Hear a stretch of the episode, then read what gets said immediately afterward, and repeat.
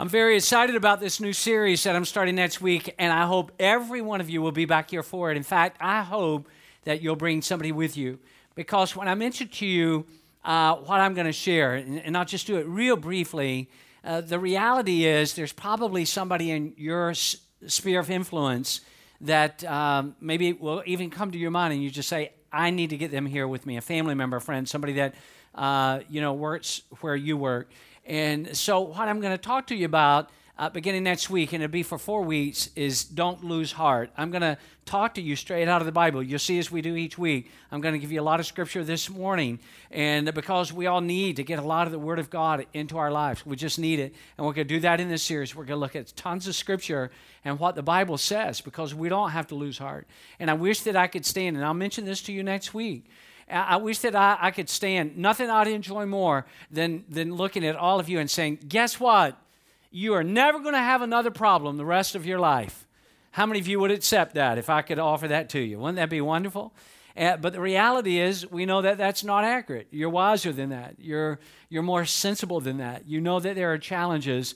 And from time to time, and in fact, we see it in the Bible people that had uh, tough, tough challenges, yet they refused to give up and they would not uh, they would not lose heart. They face enormous adversity, and that's going to happen to you and it's going to happen to me. But the Bible gives us some very specific ways, and I'll get into this because we've got we've got this battle going on. I don't know if you know this or not, and I'm not talking about uh, you know uh, geopolitical va- uh, battles or military battles. I'm not talking about that at all. But the Bible says that you are I, and we're going to get into this in this series. You got to be here for this series. It is so important. There's three battles that is always going on. There's the battle in the world. It's sort of the cultural pressure that tries to pull us down, tear us down. You're involved, whether you know it or not, you're involved in that battle. Let me tell you another battle that you're involved in. See, I come from the belief in the Bible that there actually is, when the Bible says there is a devil, that there is Satan, that it's not some figurative, uh, you know, it's not uh, metaphorical language, that it's actually a devil and there's real evil in the world. Don't you believe that? I believe that. And the reality is, you and I are involved in a battle in the world. We're involved with a battle uh, with the evil one who hates us, by the way, because we belong to God. But then there's a third battle, and you may not even think about this one that, that often. And that is there's the battle within you, and there's the battle that is within me. The battle in the world, the Bible says there's a battle in the world, the battle with our flesh, and the battle with the devil. And so these are the battles, and that's why sometimes you just feel like, man, why do I just keep pressing on? And I'm going to talk to you in this series about those battles, and I'm going to talk to you about how you and I can just stand strong and not lose heart. I hope you're going to be here for that. Now, this morning, I'm going to talk to you. Maybe you've never heard a message out of the Bible. You've heard of this guy, and you think about him quite often, even during the rainy season. His name is Noah. And you think about Noah in the rainy season. And maybe you've never heard a message about Noah before. And here's what I'm hoping is going to happen in the next few moments that you and I have together that you're not just going to walk out of this place and say, I know, I know a little bit more about Noah now. I know a little bit about what happened. I know about the ark. I mean, that would, you know, that would be good. I would hope that that would happen. But here's what I want us to do after sort of the first half of this talk. I want to talk to you about the story and the events surrounding his life. But then, what I want to do in the second half is I want to talk to you about some valuable lessons that we can learn from Noah. Noah was very, very persistent. He faced tremendous obstacles. In fact, I'll get into some of these. Uh, and, and, let me go ahead and give you a hint. You know, I don't mind doing that. I'll, I'll go ahead and lay this hint out and we'll talk about it. Uh, do you know that when God said to Noah, Noah, here's what I want you to do I want you to build an ark. What you may not know is there is a high probability that Noah has never even seen rain before. You think about that, and you, I'll get to it, all right? So I'll get to that. But he was very persistent in, in, in, the face of mockery and ridicule and, you know, build an ark. Why build an ark? And, you know, God, are you really talking to me? He, he just demonstrated persistence. He refused to let go of what God was saying to him. In fact, God spoke to him about some things he could not yet even see, and he just held on. I, I love this quote. You're going to see it on the screen. The guys are going to put it up on, on the screen here. Winston Churchill, who said, The nose of a bulldog is slanted backwards this is true, so he can continue to breathe without letting go. All right? That's true. And some of you are saying, I know why you put that because of the Georgia Bulldogs. That is not true. Because the Georgia Bulldogs cannot hold on to anybody too long. They let them loose and they score touchdowns. All right? So that's a real problem for us. So this is not a Georgia Bulldog. This is like a, a bulldog, a real bulldog. So I, I want to talk to you for the next few moments about the perseverance of Noah. And uh, to get us started, I want you to look at these two verses. Let's jump right into it. Again, it's going to be a lot of scripture. I want you to hang in here with me because once we look at his story, his life, the and the circumstances around it, then I'm going to share with us what we can do, what we can learn. All right? So this is chapter 6. Look at verses 5 and 6. Here we go. The Lord saw how evil human beings had become on the earth. It's out of control. All day long, Think about this now all day long. Their deepest thoughts were nothing but evil. All day long. That's all they're thinking about is evil. Uh, all day long. And, and, this is an interesting phrase, and we're going to come to it. I'm going to talk uh, a little bit about this covenant that God would reestablish with humanity. But the reality at this point is the Lord was sorry that He had made humans on the earth, and He was heartbroken. He was heartbroken. Why? Because of all of the evil. Now, in Noah's day, it says right here that, that there was a fixation on evil. And it says all day long, every day. It wasn't like somebody would have a fleeting thought. It wasn't like there'd be something that somebody would come into somebody's mind that was bad or wrong or evil. It was like perpetually, continually on evil all day. You think about it 24 7. Now, when I read these two verses, there are a couple of things that are notable and intense to me. Uh, one of which is the sorrow that God feels over the apex of his creation. It's like God, when you think about it fundamentally, God created us to love us. God created us to, uh, to enjoy fellowship and communion with us. He created us to, uh, to, to know Him and for Him to know us. And, and yet, God created us with this free will where we make our own choices. God never said to his creation, He didn't do it then, He doesn't do it now. He doesn't say, Oh, by the way, I created you, therefore I'm going to force you to serve and to honor and to love me. God did not do that. God has never done that. So he hoped that that would happen. He created people to love people and be in relationship with people and they with him. But now, because of their own ability to make decisions, people are in constant evil. The evil is comprehensive. It is constant. It never ends. Their godliness, their godlessness, their wickedness, their violence has reached a crisis, and we come front and center with this uh, right here in Genesis, the early pages of the book of the Bible, that civilization was out of control. Now, take that into consideration.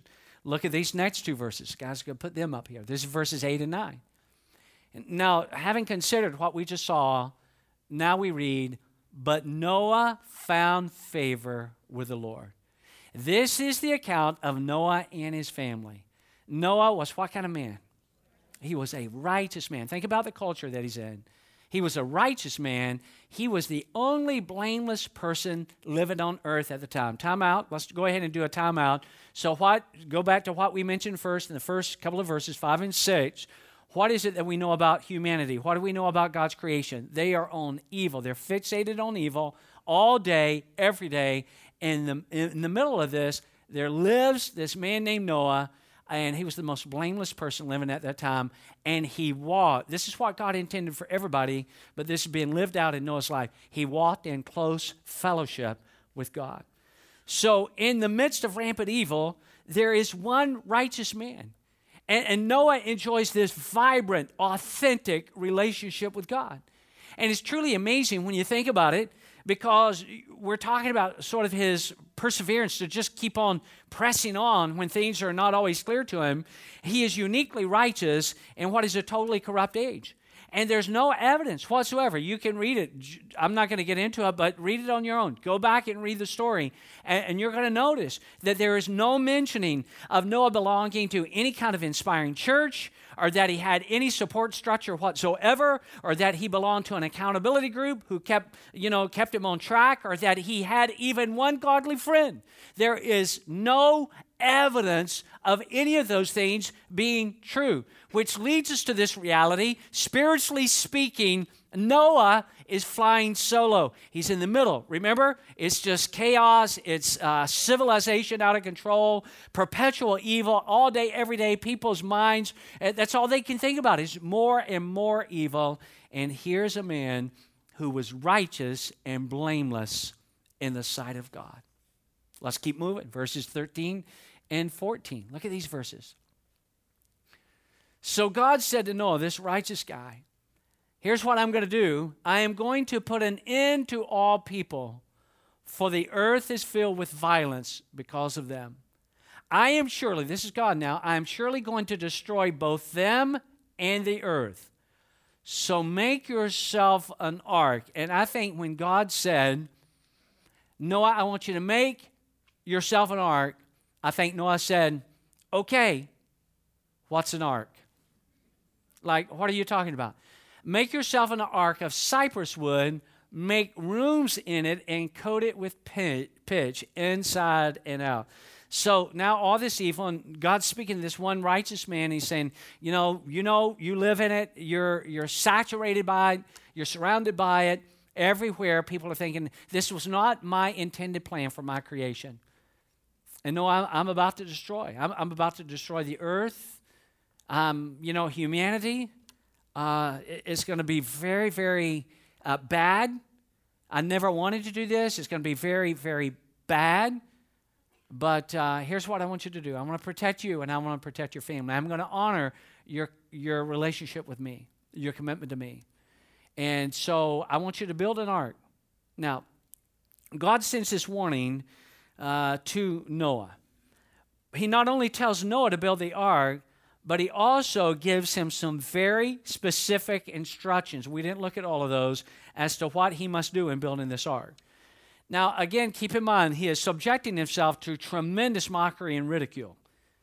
Uh, he's building an ark, nobody's ever seen an ark. There's not a prototype. Uh, nobody's seen a picture of an ark. Nobody's been talking about an ark, and now God is saying build an ark. So he begins construction. Now, this is not some minor project, all right? This is this is mammoth. You may find this interesting.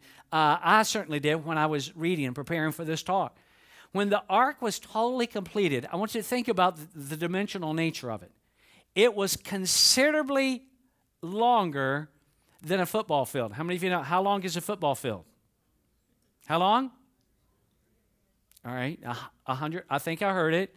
A hundred yards, include the end zone. Now we have 120, and it is considerably longer than a football field.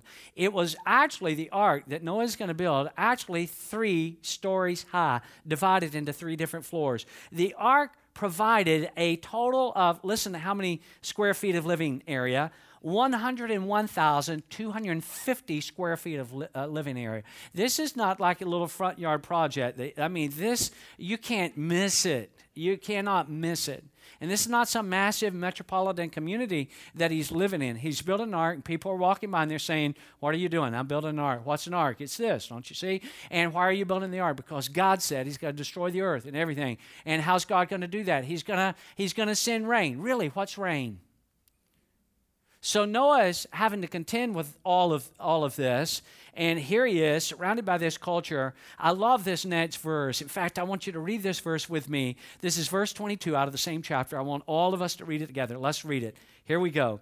Noah did everything God commanded him to do. He did everything.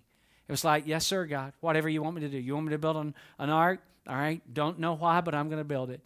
Uh, you said it's going to rain, and so, all right, and so I'm going to do this. I'm going to do it uh, again dimensionally, exactly the way you tell me to do it. He was not only a righteous and blameless man, he was completely obedient.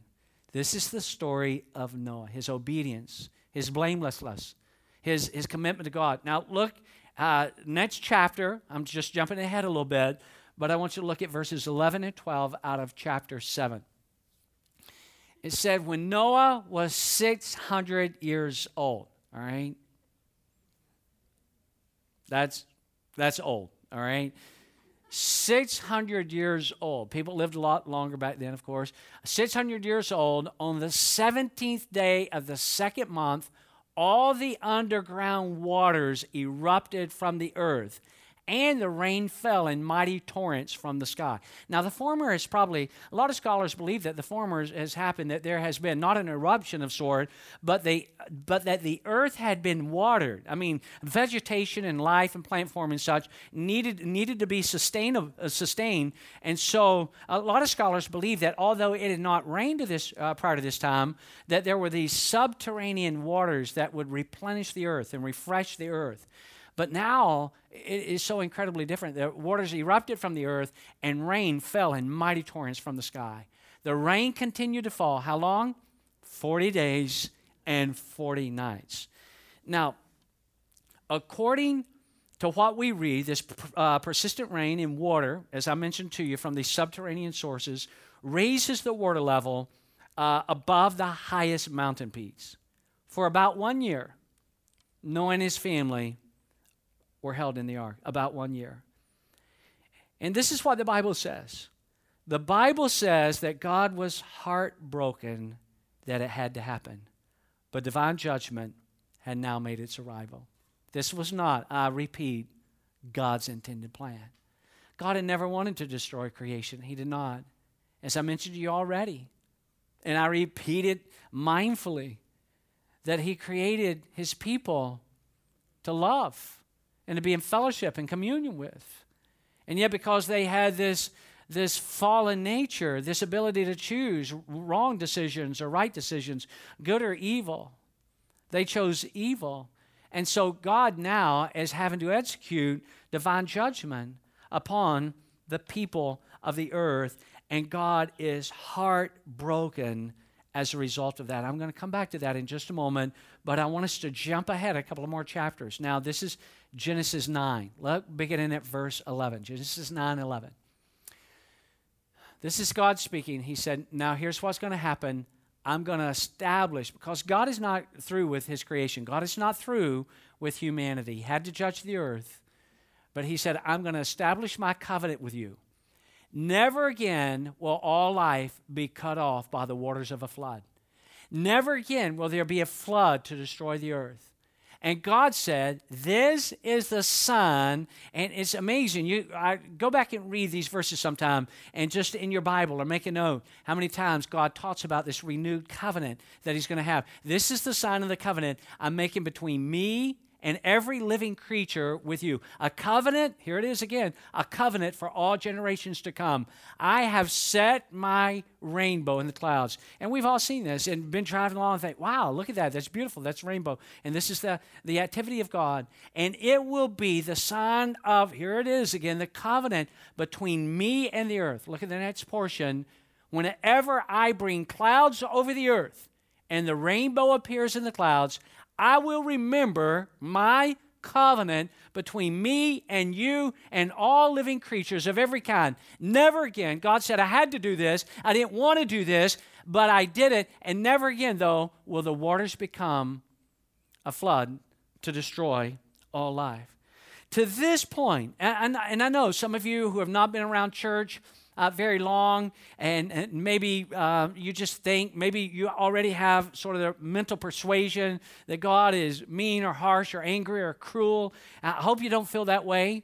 But sometimes, you know, people do because they don't understand, you know, the totality of what is playing out in Scripture. And a lot of people could look at this and say, wow, you know, that seems rather harsh that God would send a flood and, and just destroy all humanity. But this is the point that a lot of people do not know. Do you know how long God had been warning people? Do you know how long? How long? God had been warning people not 120 days, not 120 weeks, not even 120 months. Do you know that before God ever sent the flood, that God had been warning people for 120 years that this was going to happen? But they refuse to repent. They refuse to turn from their evil. They're like, forget God. I'm going to do what I want to do. I'll do evil. I'll think evil. My life is going to gravitate toward evil. I'm going to think about it when I get up in the morning. I'm going to think about it um, when I go to bed at night. I'm going to think about it every moment in between. I am committed to evil. And God says, year after year, 420 years, I want you to turn toward me. I want to bless your life, but I can't bless your life if this is how you're going to lead live your life. So 120 years of warning preceded this judgment upon a people who refused, who utterly refused to release their grip on evil. Once you understand that, it makes verses like this a lot more understandable. Look at this next verse. 2 Peter 3 9 says this The Lord isn't slow about keeping his promises, as some people think he is. In fact, this is what was going on then, even. In fact, God is patient. And God was patient with them. Think about this now for 120 years. God is patient. Why? Because He wants everyone to turn from sin and no one to be lost. God didn't want one person. God didn't want an animal. God didn't want a plant. Anything that God created, God, God didn't want, did not want that to be, a, be destroyed. God was patient. Why? Because He wanted every human being to turn from sin. He didn't want anybody to be lost.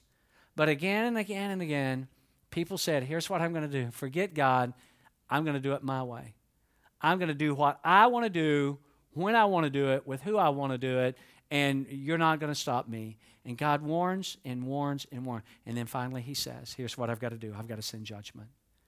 But even in his judgment, there's this reality of mercy that God would preserve Noah and his family. Why? So that he could create the earth and so that he could establish this, this covenant with them. Now, I, I want to turn this talk now because I think, I haven't dealt with all of it. You can't do it in one Sunday. We're moving on to this series next week.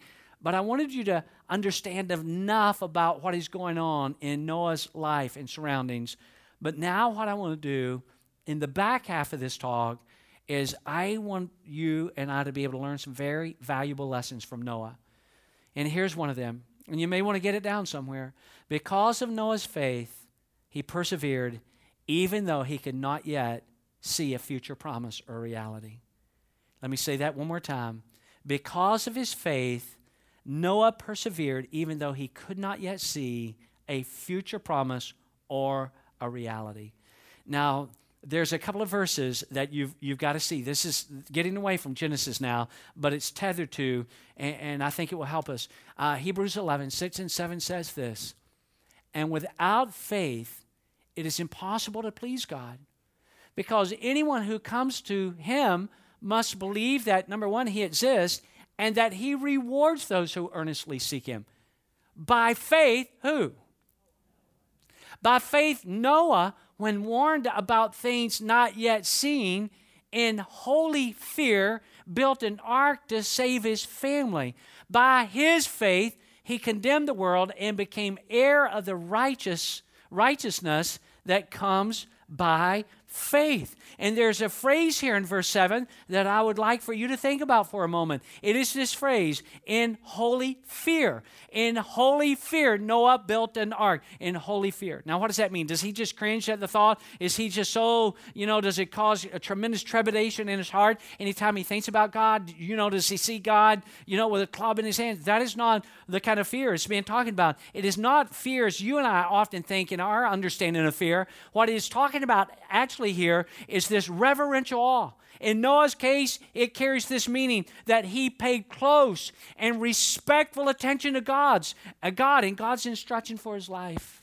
And it's so important that we understand that. It's so important that we get this, that we learn it from Noah.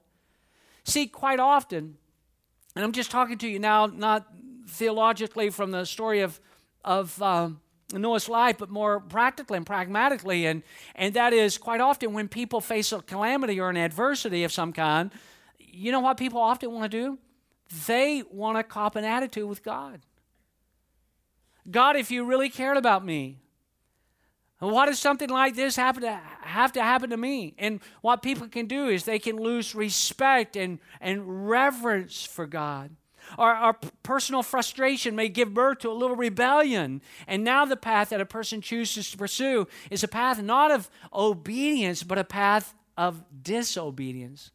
And, and I'm going to do what I want to do. You know, if, if I've been trying to serve and love and, you know, God, and this happens to me, then, hey, I think I'm going to reconsider this thing. And I, I, think, in those of you who have been around here for some time, you've heard me mention this before. I, have seen it again and again. It's like uh, it's like the evil one sends calamity and disaster and destruction into a person's life, the evil one does that. The reality is, listen, the reality is God wants to bless your life. That is the reality. How many of you wave at me? I can see your hand with the lights in here. Uh, God wants to bless your life. But you know how you and I get the blessings of God? It's in obedience. Uh, you go all the way back to the Old Testament, and this is what it says Blessings and curses, you get to choose. That's what it says.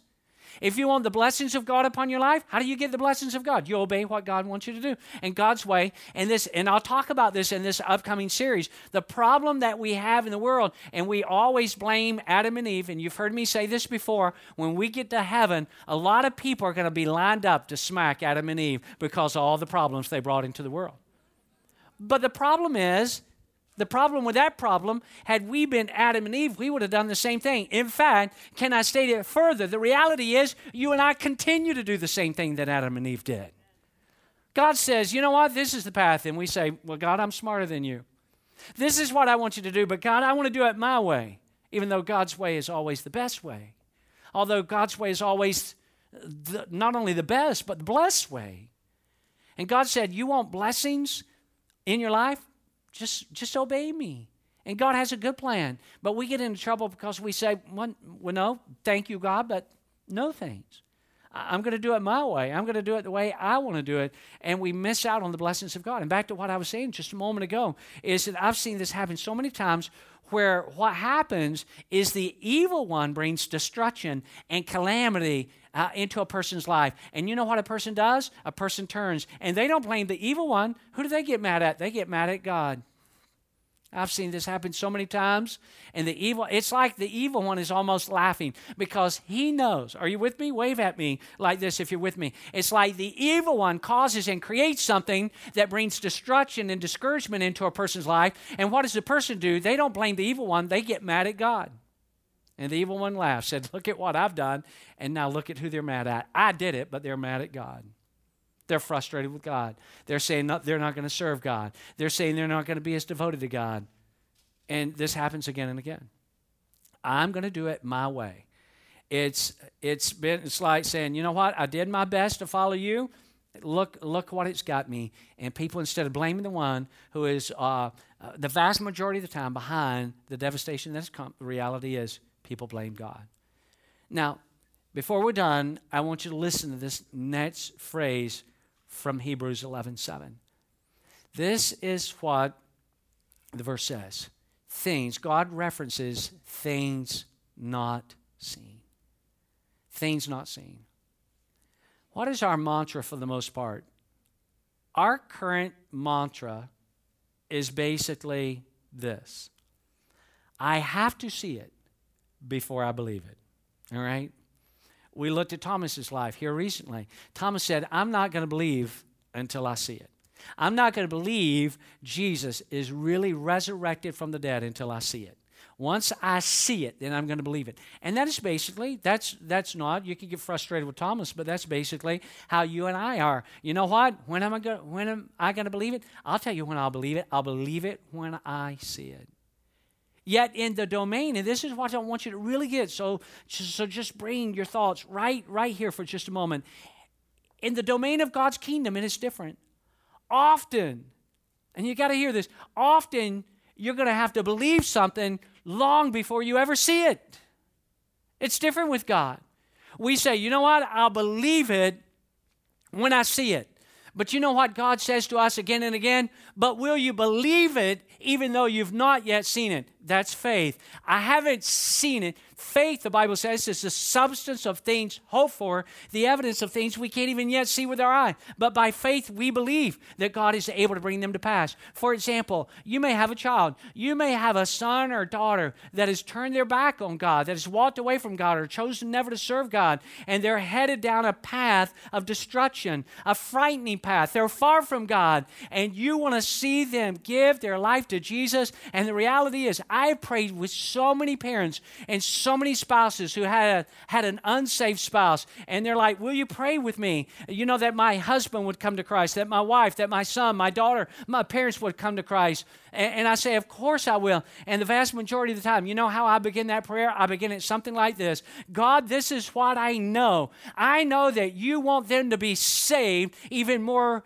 than they want them to be saved. God, I know that you love them even more than they love them. So it is obviously your will. And faith says, you know what? I've not yet seen my son or daughter. I've not yet seen my spouse. I've not yet seen my parents come to Christ. I believe it is the will of God. I know that God has put within the heart of a person the ability to make their own decisions, to accept or reject. But faith says, I am claiming, I am believing. I can't see it yet. I know it is the will of God, so I'm going to believe.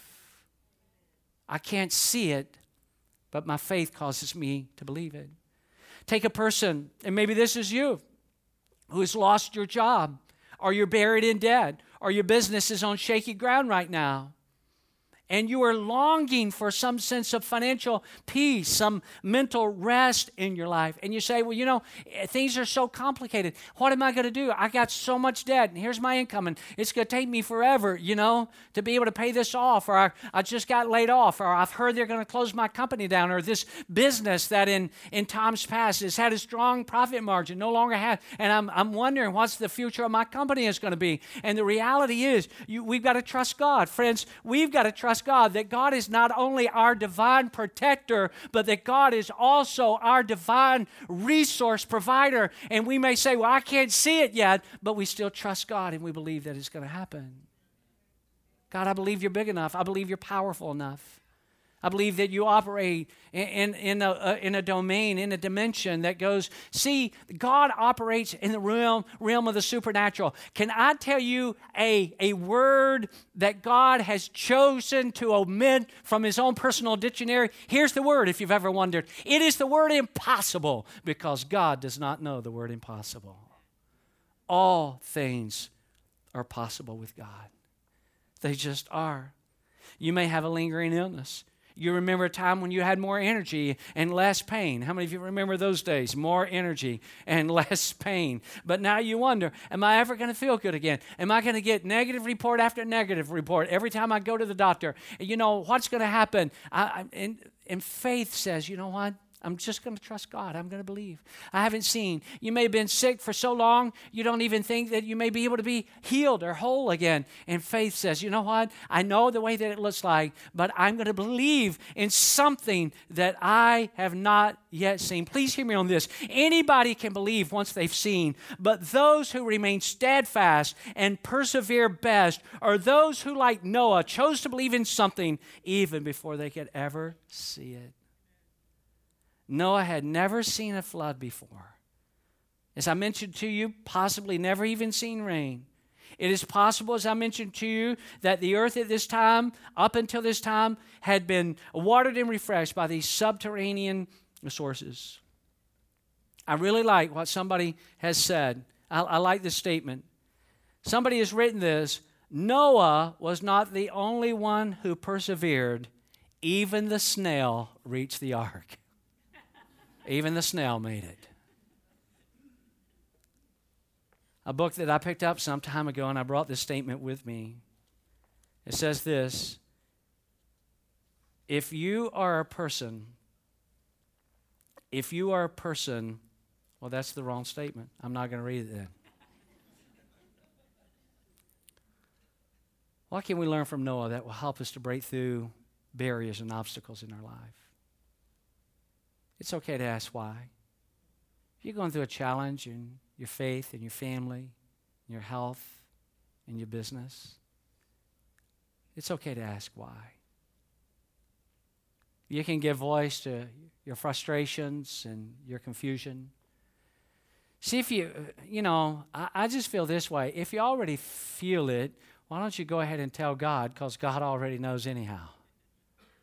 You're not going to say, God, I'm really worried. I'm really frustrated. I'm really, really bothered. I'm really, and God's going to say, really? I never, I never knew that. Thank you for telling me. I know now. Go ahead and tell him. It's all right, but you do not want to walk down the road of rebellion. Noah said this in the face of doubts and maybe even ridicule, maybe lots of ridicule, and all the intangibles. Noah said, I'm going to press ahead. I'm going to persevere. I don't know what an ark is. I've never seen an ark, never never read about an ark, never you know, never ark, don't even know what it is, but God said build one and He gave me the dimensions, so I'm going to build it. God told me to build it because it's going to rain. Never seen rain, don't know what rain is, but rain's coming and I haven't seen it. But I believe in the face of doubts and ridicule and intangibles, he said, I'm going to keep moving forward.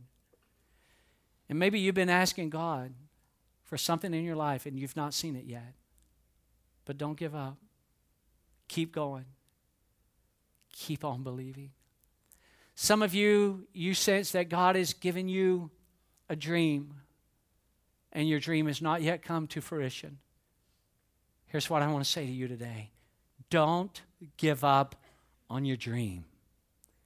Just because your dream hasn't come into reality yet doesn't mean that God is not going to fulfill it. Here's what I've learned about God a long time ago I have my calendar, and God has His. And sometimes the two don't line up. My nature is I, I'd like for God to do it when? Now. But God, who knows all things, don't give up on your dream. Don't give up on your hope. I know you haven't yet seen it, but you keep believing. There's a God in heaven that loves you and cares about you. You stand to your feet. I want to pray for you today. I don't know what you're going through, I don't know what you're up against. Next week, you're going to be so encouraged. I'm going to take you. I, we just looked at a couple of verses in Hebrews this morning. I'm taking you back to Hebrews. I'm going to read 10 verses out of Hebrews that are incredible verses. And one of the things it's going to tell you, and you're going to be encouraged with this, one of the points, I give it to you ahead of time, is that heaven is rooting for you. Heaven is watching you, and heaven is rooting for you. And you're going to make it. And you are. And I don't know what your challenge is today, but this is what I know that God loves you. And you fall within the context of this covenant that God said that He's making with creation. He said, in fact, He goes on to another, and this is a whole different deal. I'm not certainly going to get into today because we're out of time.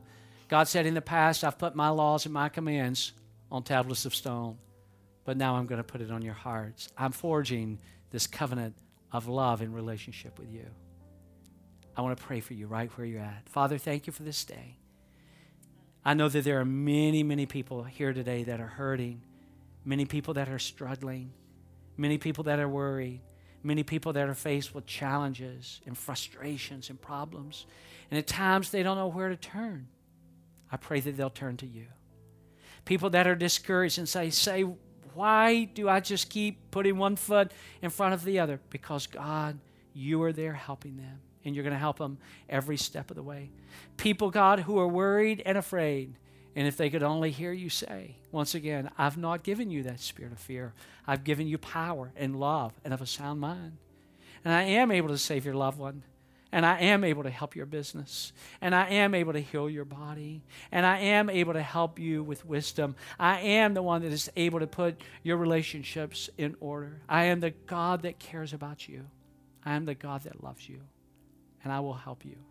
And God, pray that every person will receive that today. We ask it in Jesus' name. Everybody said, Amen. Amen. Let's give God a hand. Can we do it? Thank you, God. We bless your name. Love you, everybody. Have an awesome week. See you right back here next Sunday.